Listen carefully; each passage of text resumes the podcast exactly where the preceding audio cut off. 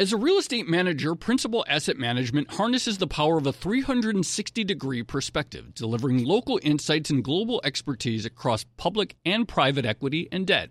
Their teams apply local insights and global perspectives to help identify the most compelling investing opportunities. Principal Asset Management, actively invested. Learn more at principalam.com.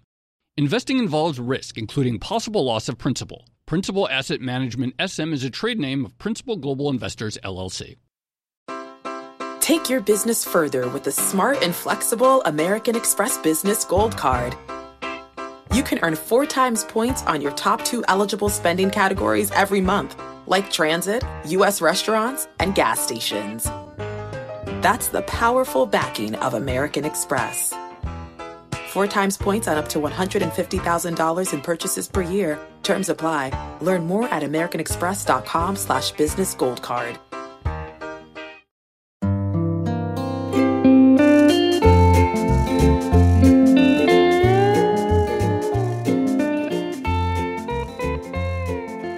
Hello and welcome to another episode of the Odd Lots podcast. I'm Joe Weisenthal. And I'm Tracy Alloway. Tracy, remember the uh, episode we did a few weeks ago with David Chaum? I certainly do. That was a great episode. Yeah, I love that episode, and in part because, you know, I feel like of all this, you know, talk about Bitcoin and cryptocurrencies these days, and really over the last couple of years, while a lot of the conversation is very forward looking, people trying to figure out where it's going to go next, what the technology could be used for, how big things could get. I find it very fruitful to actually look backwards and before even figuring out where it's going to go next, trying to think about where it came from and some of the problems that the early people involved in the space were trying to solve. Oh, absolutely. And I think whenever you're talking about new technologies, there's obviously for for very clear reasons a tendency to focus on what's happening next and, and the future and just trying to refocus a little bit of attention on the problems of the past is really useful. And and often you know there there's a reason that things have happened um, the way they did in in the past and it tells you something instructive about the future as well. Right. So bitcoin has basically been around 10 years and you know, it's been, you know, obviously extraordinary run, but the people who are involved, we don't really know who exactly uh, invented Bitcoin. Obviously, there's a pseudonymous creator, but people were working on Bitcoin like problems for years before Bitcoin came about, how to develop sort of digital internet money in one way or another. David Chaum was one of them. Anyway, part of the reason we booked David is I was inspired from having read a uh, book earlier in the year about this entire prehistory. And I thought it was so fascinating. And today I'm excited because we're going to be talking to the author of the book, and it's really all about the long period leading up to Bitcoin, the different ways uh, people were working on it. I must admit, I haven't been able to read the entire book. I'm still in my uh, Korean reading phase, and I'm now reading a very long history of the Korean War. Uh, but I have skimmed it, it looks really interesting. And I think one of the things that comes through is that the idea of cryptocurrencies has always been sort of inextricably linked to a particular system of either values or sort of right. hopes and dreams for the future.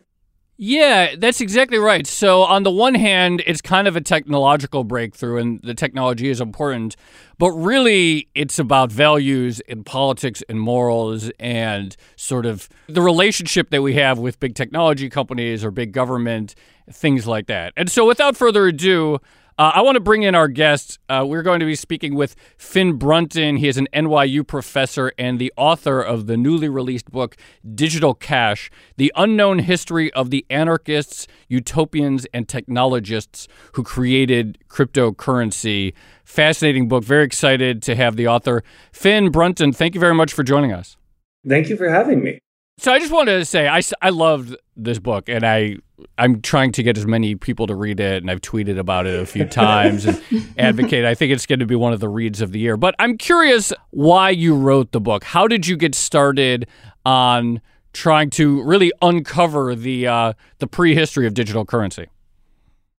I was originally trained as a historian of science and technology. And one of the things that you learn when you work on that subject is how much the technologies around us, the things that made our built world, the things we use every day, both are there because of what they can do, but also because of what they can mean often, because of the hopes and promises and fears and visions and histories that are wrapped up in them. So with that in mind, years ago, I was working on a project about spam and I noticed how spammers were starting to adopt a lot of new weird currencies that I had never heard of before. Um, this is even in the pre-Bitcoin days, but they were looking at currencies that were things like digital gold currencies in the 1990s, other ways to move money around that could protect them from the eyes of the law and various other forms of reprisal. And I just started to feel like there's something really rich here and as soon as Bitcoin appeared, it all gelled for me. Like this is something where we can see in real time, in the present, the evolution of a new set of technologies, both in terms of what they can do, but also in terms of all of the stories, the visions, the fantasies that are wrapped up in them. So, Finn, you mentioned the notion that we often have values or, or hopes attached to technology, but I'm wondering when it comes to cryptocurrency or digital cash in particular, it feels like because we're talking about money, which traditionally has been wrapped up in, you know, power and, government and various other forms of authority, it feels like with money, there there's even more uh, values or hopes or dreams pinned to this particular project. Is that what you learned? Oh, absolutely. Yeah, money is always meaningful and it's always a relationship, right? In a way that is, yeah, is radically distinct from a lot of other kinds of technologies. And I love to think of money as being you know, different scholars of money have come up with wonderful ways to try to describe what it is. Some people call it like, you know, a, a social micro technology or a kind of diffused community power system, like a, an enormous variety of different ways to try to get at what this thing is. But the heart of it, the essence of it was defined for me by Hyman Minsky, the wonderful monetary economist who said, um, that anyone can make money. Like literally anyone can make money. The challenge is to get other people to accept it.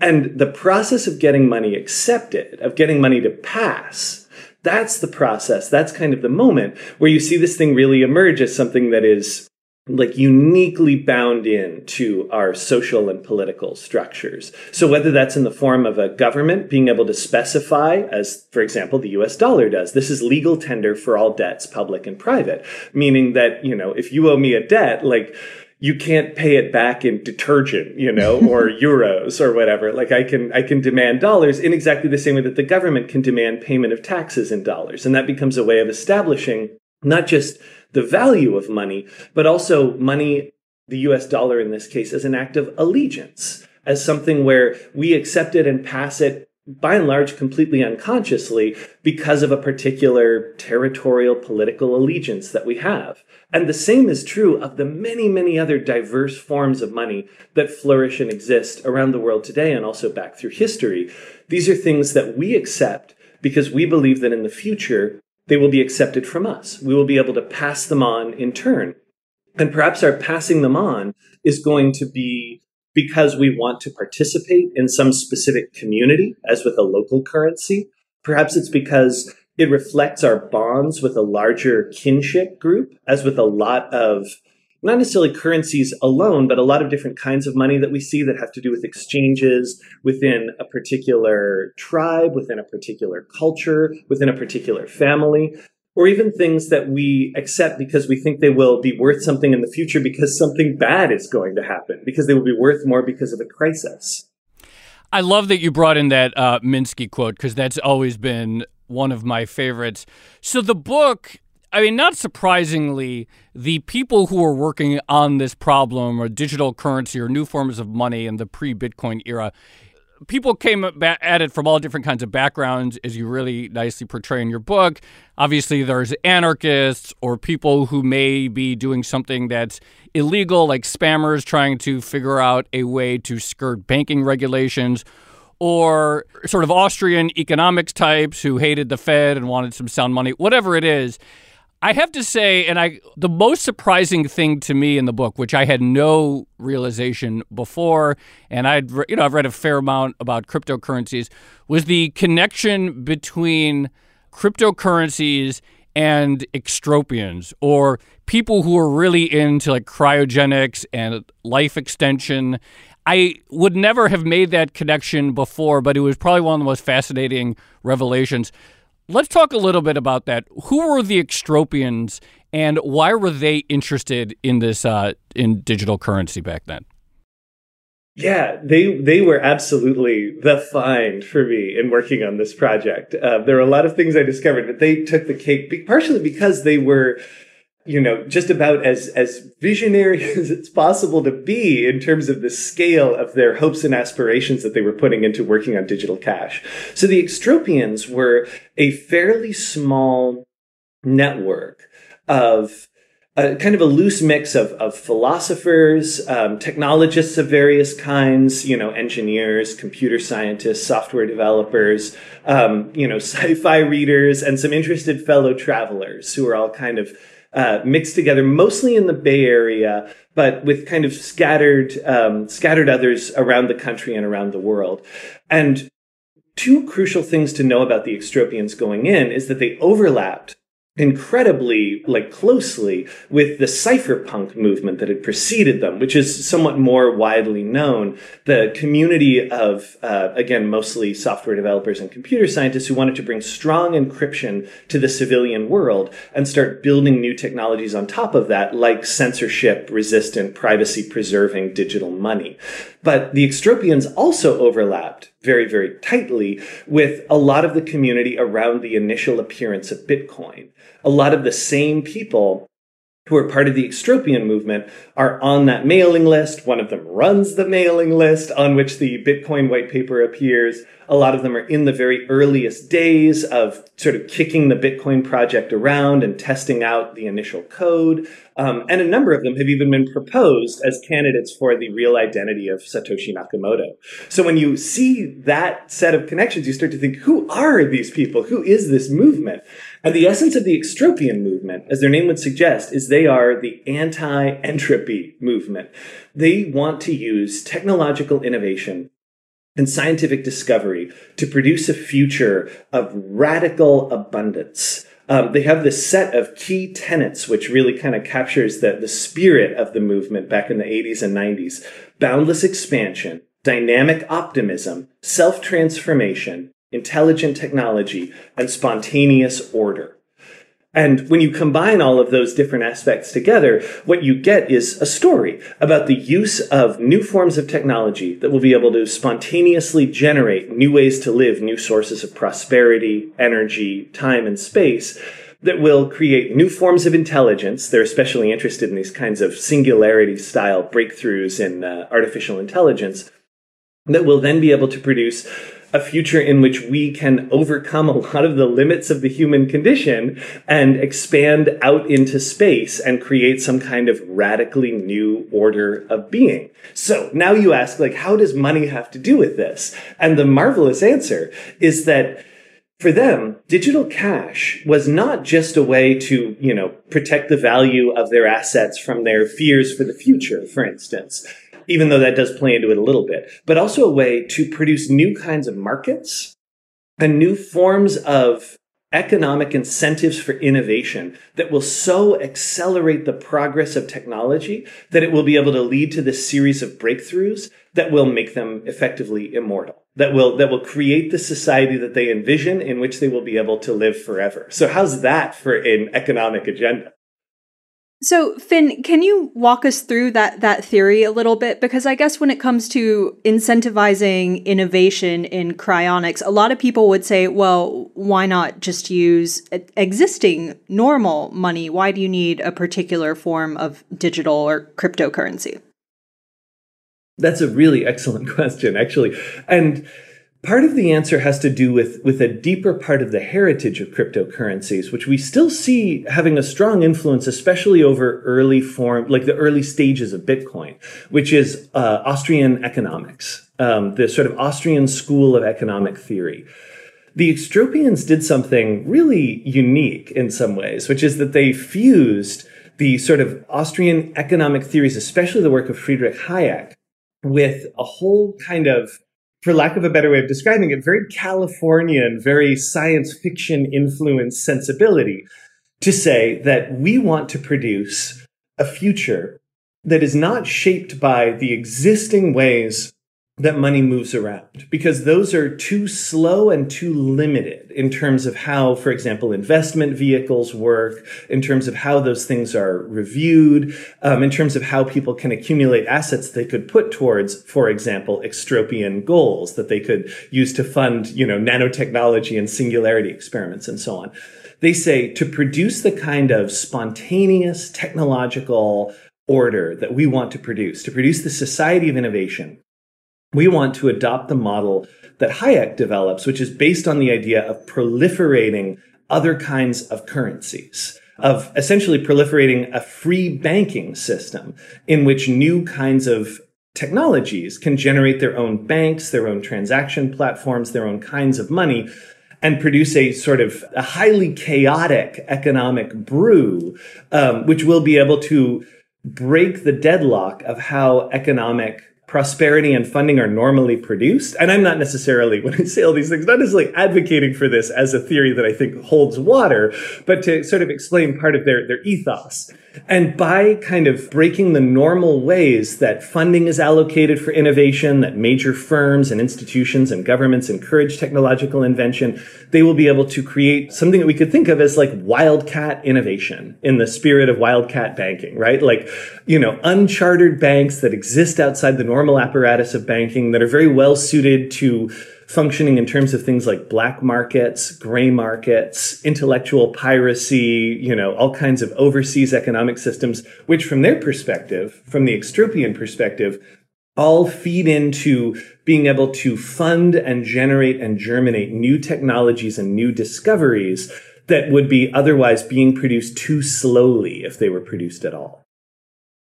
So, uh, just on that note, it feels like so cryptocurrency is supposed to be this agent of extreme change, you know, sort of fostering new types of systems that thereby foster new technology. But at the same time, presumably people who are willing to freeze their own bodies uh, in order to wake up in the future, they want their digital investments to also be a store of value, right? You're talking about a really long term investment horizon. So how are they squaring yes. to put it mildly. Um, how are they squaring the notion of cryptocurrency as an agent of radical change and the notion that it's also supposed to be a you know fairly boring store of value?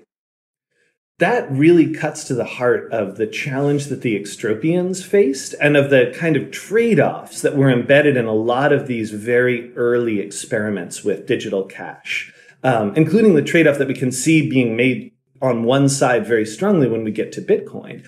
Right. So the way that they tried to, to walk that line was by producing a, a currency that would be able to be extremely reliable as a store of value. Um, and you might ask, obviously, like on what grounds could that be reliable? But one of the, the sort of crucial ideas was we'll make this reliable by having something like a ledger system, by having some kind of mechanism whereby everyone that holds the currency can collectively agree on how much of it is going to be produced on how much of it is going to be available. And that will make it so that you can hold these assets while you are, you know, technically dead or deanimated in metabolic coma, as they put it.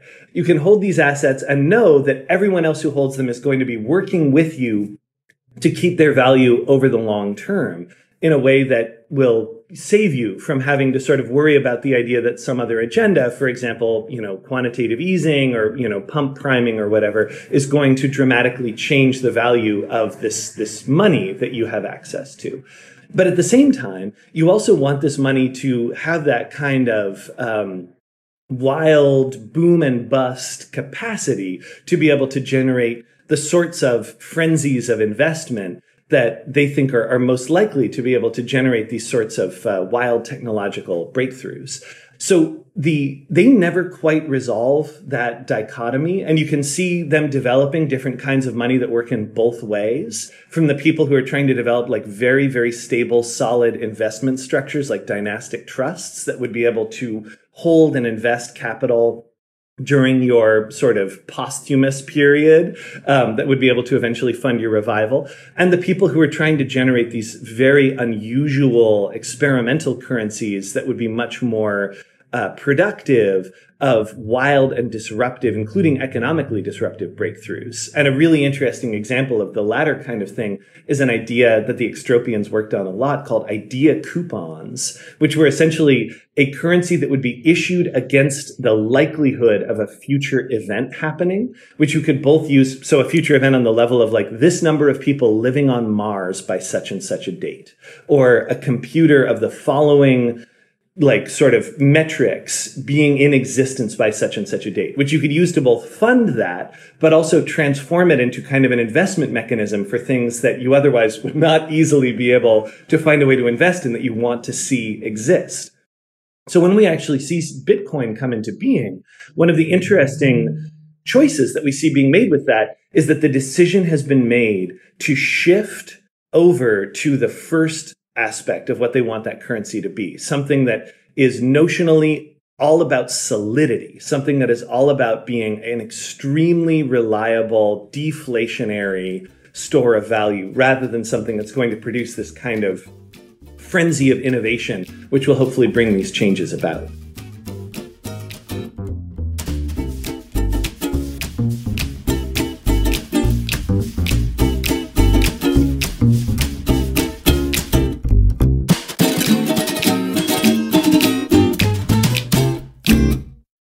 As a leading real estate manager, Principal Asset Management harnesses the power of a 360 degree perspective, delivering local insights and global expertise across public and private equity and debt.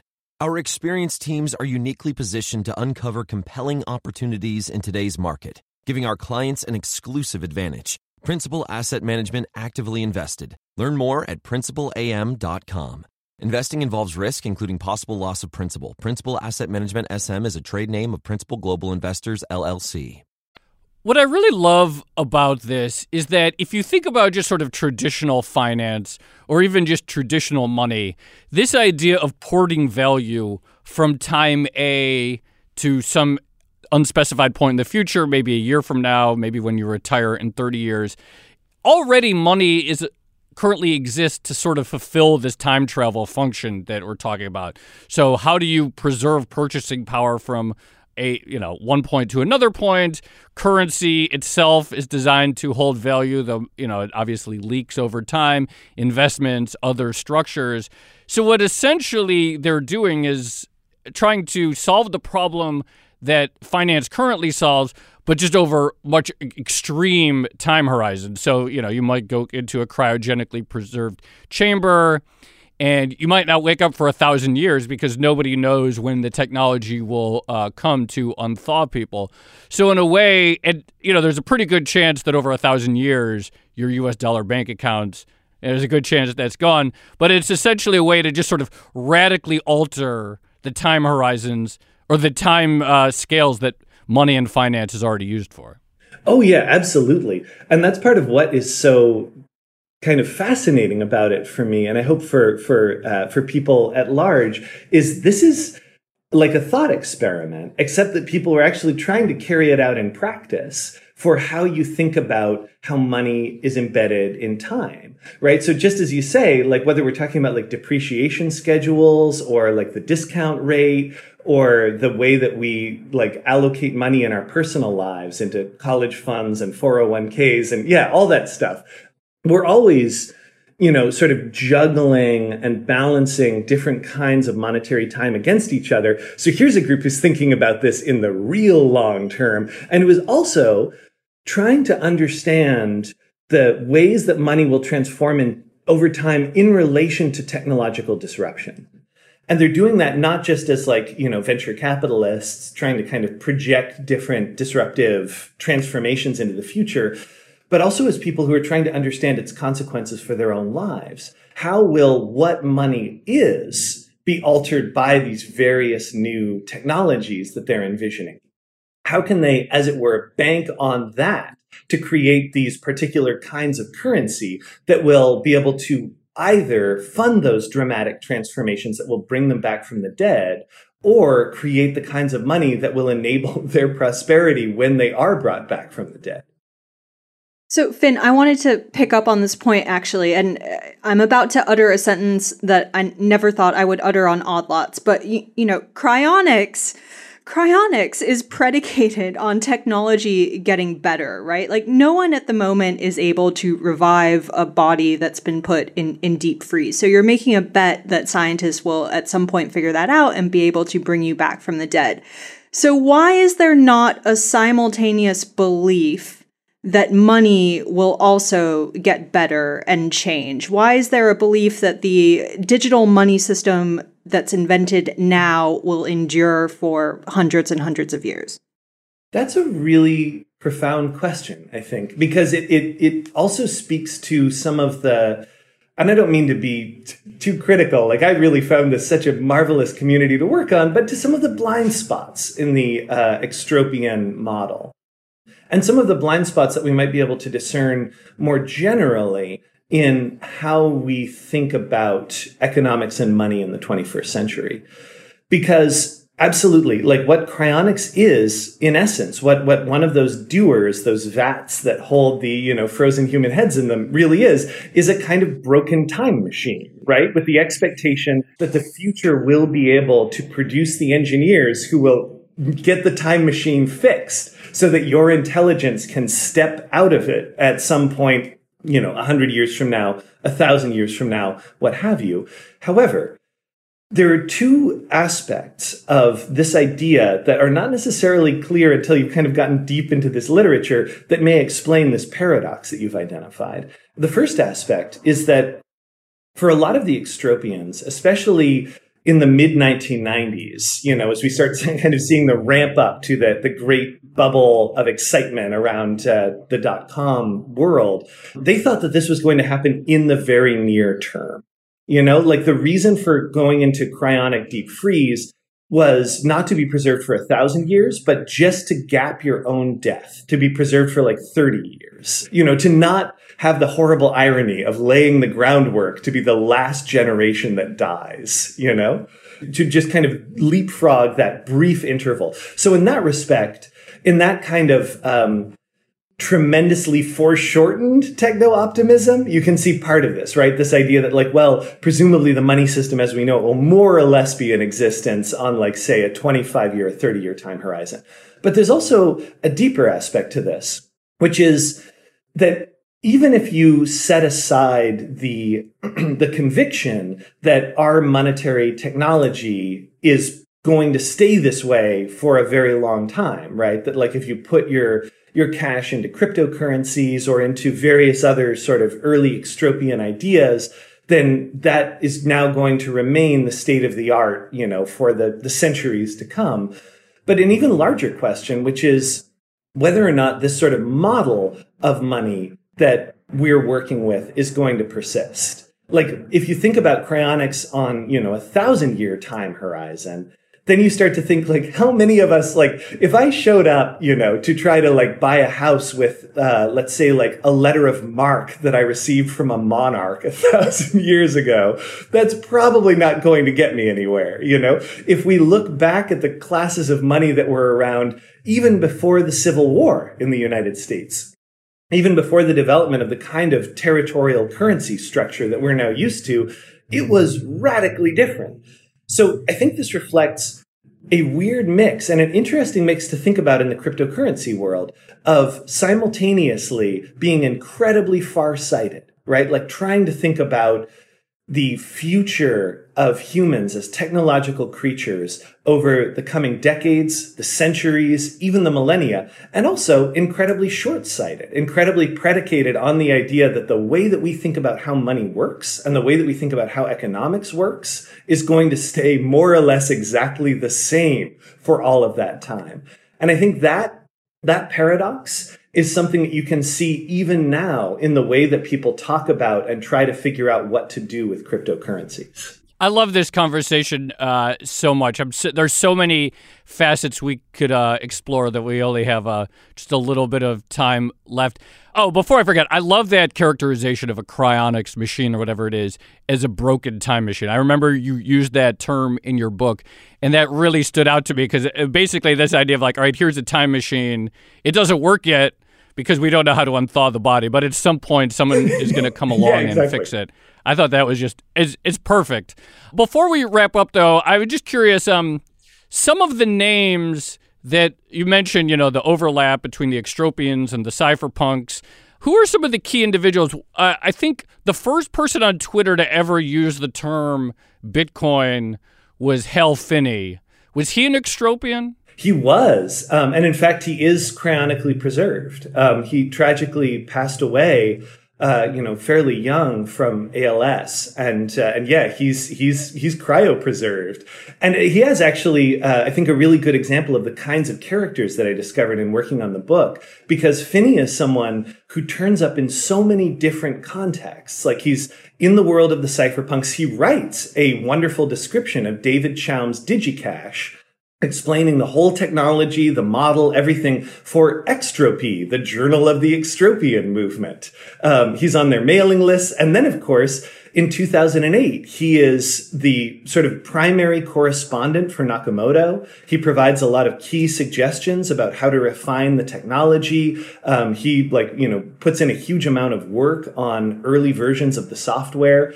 Um, so he's one of the threads that really kind of ties this whole story together. Some people think he was Satoshi, right? Yes, yeah. There's there's a whole theory that he was Satoshi, um, which I don't think is is true for a bunch of different reasons. But but he was definitely someone who was like right at the center of that event.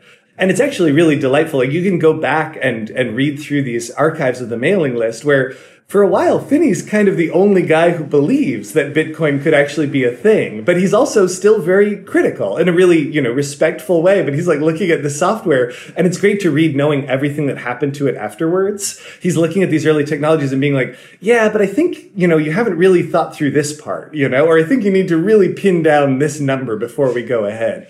Um, none of them knew quite what they were about to unleash on the world, I don't think. But we also can follow people like Nick Szabo, who has also been proposed as a candidate for the real identity of Nakamoto. Um, and Szabo's someone who, likewise, turns up in the cypherpunk world, turns up in the extropian world, where he's making predictions about, like, with varying levels of confidence about future, like, digital cash enabled online marketplaces back in the early 1990s. Um, and then creates a model for what a new currency could look like called Bit Gold that actually involves like mechanisms with the chain of digital signatures linked together into a ledger of transactions, which is very, very kind of Bitcoin-esque. We can follow people like Tim May, who by and large created key aspects of the cypherpunk movement, developed the model of crypto anarchy, um, and was also someone who spent a lot of time hanging out on the extropian list and was very interested in enabling various kinds of informational black markets using digital cash, one of which became a direct inspiration for the Silk Road. So we see like one after another that when Bitcoin comes into being, when the cryptocurrency revolution really starts, almost everyone who is at that moment of inception has been thinking about this kind of thing for decades and has been thinking about it for a huge variety of different utopian and political visionary reasons. Finn Brunton, this is a fascinating conversation. I can't recommend enough to people that if you're interested in this, you should go read the book because it's just completely mind expanding and eye opening. And uh, really appreciate you coming on Odd Thank you so much for having me. This has been a delight. Thanks, Finn. That was really great.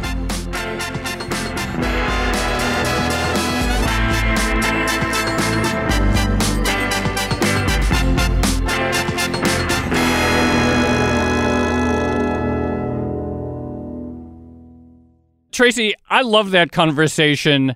I find this topic, you know what I was thinking about the whole time? Is that the extropians and the cypherpunks and all the people that were involved in this, it feels like a situation in which they've willed science fiction to some extent into reality. Like, obviously, we don't have cryonic technology fully developed yet. People can't unthaw themselves. But it seems like a sort of weird example of people just sort of by sheer effort creating a new world on their own, essentially willing something that feels like science fiction into some sort of quasi existence and starting with money. Yeah.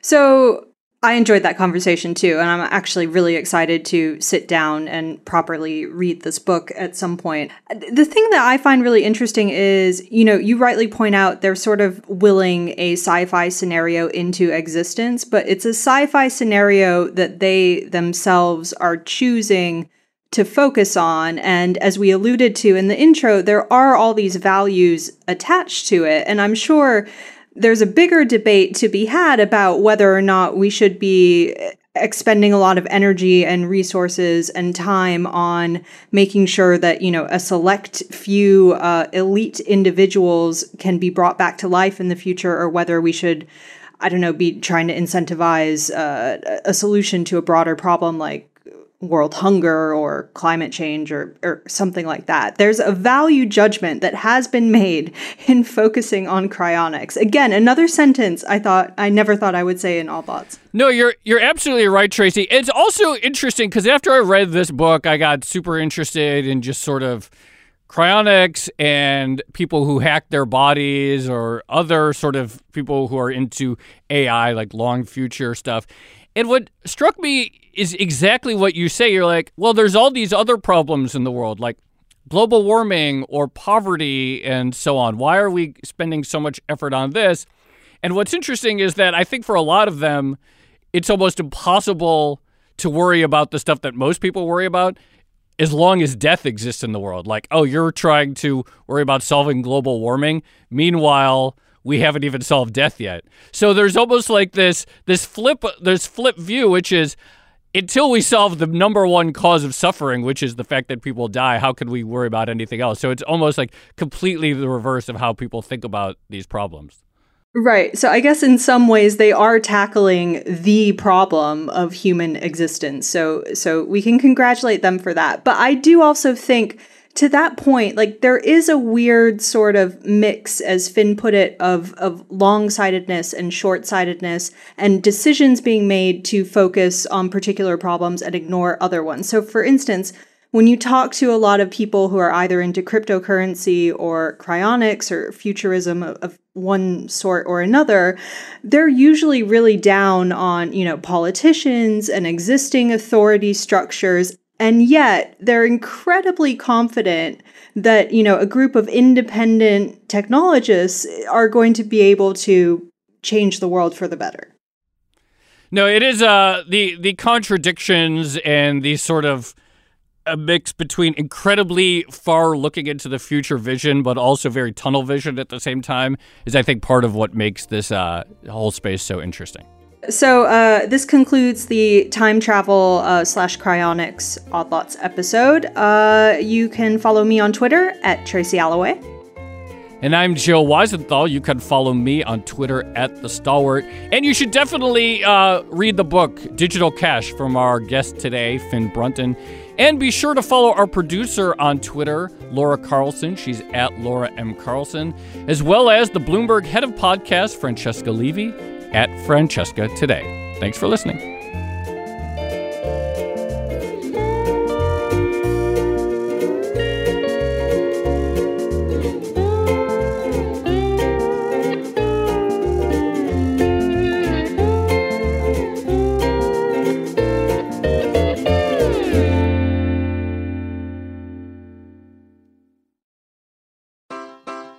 Your business further with the smart and flexible American Express Business Gold Card.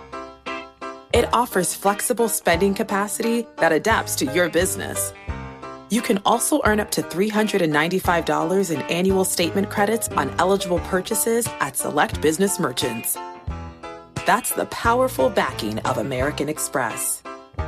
Terms apply. Learn more at americanexpress.com slash. Hey there, it's Joe Weisenthal. And Tracy Alloway. And we are the co hosts of the Odd Lots podcast. And we want to tell you about a new podcast here at Bloomberg we're really excited about Money Stuff, the podcast. That's right. Friend of the pod, Matt Levine, is teaming up with our other friend and Bloomberg TV host, Katie Greifeld, to bring the Money Stuff newsletter to life. Every Friday, Matt and Katie will dive into all the Wall Street finance and other things that make Matt's newsletter such a hit. You can listen to Money Stuff the podcast on Apple Podcasts, Spotify, or wherever you get your podcasts.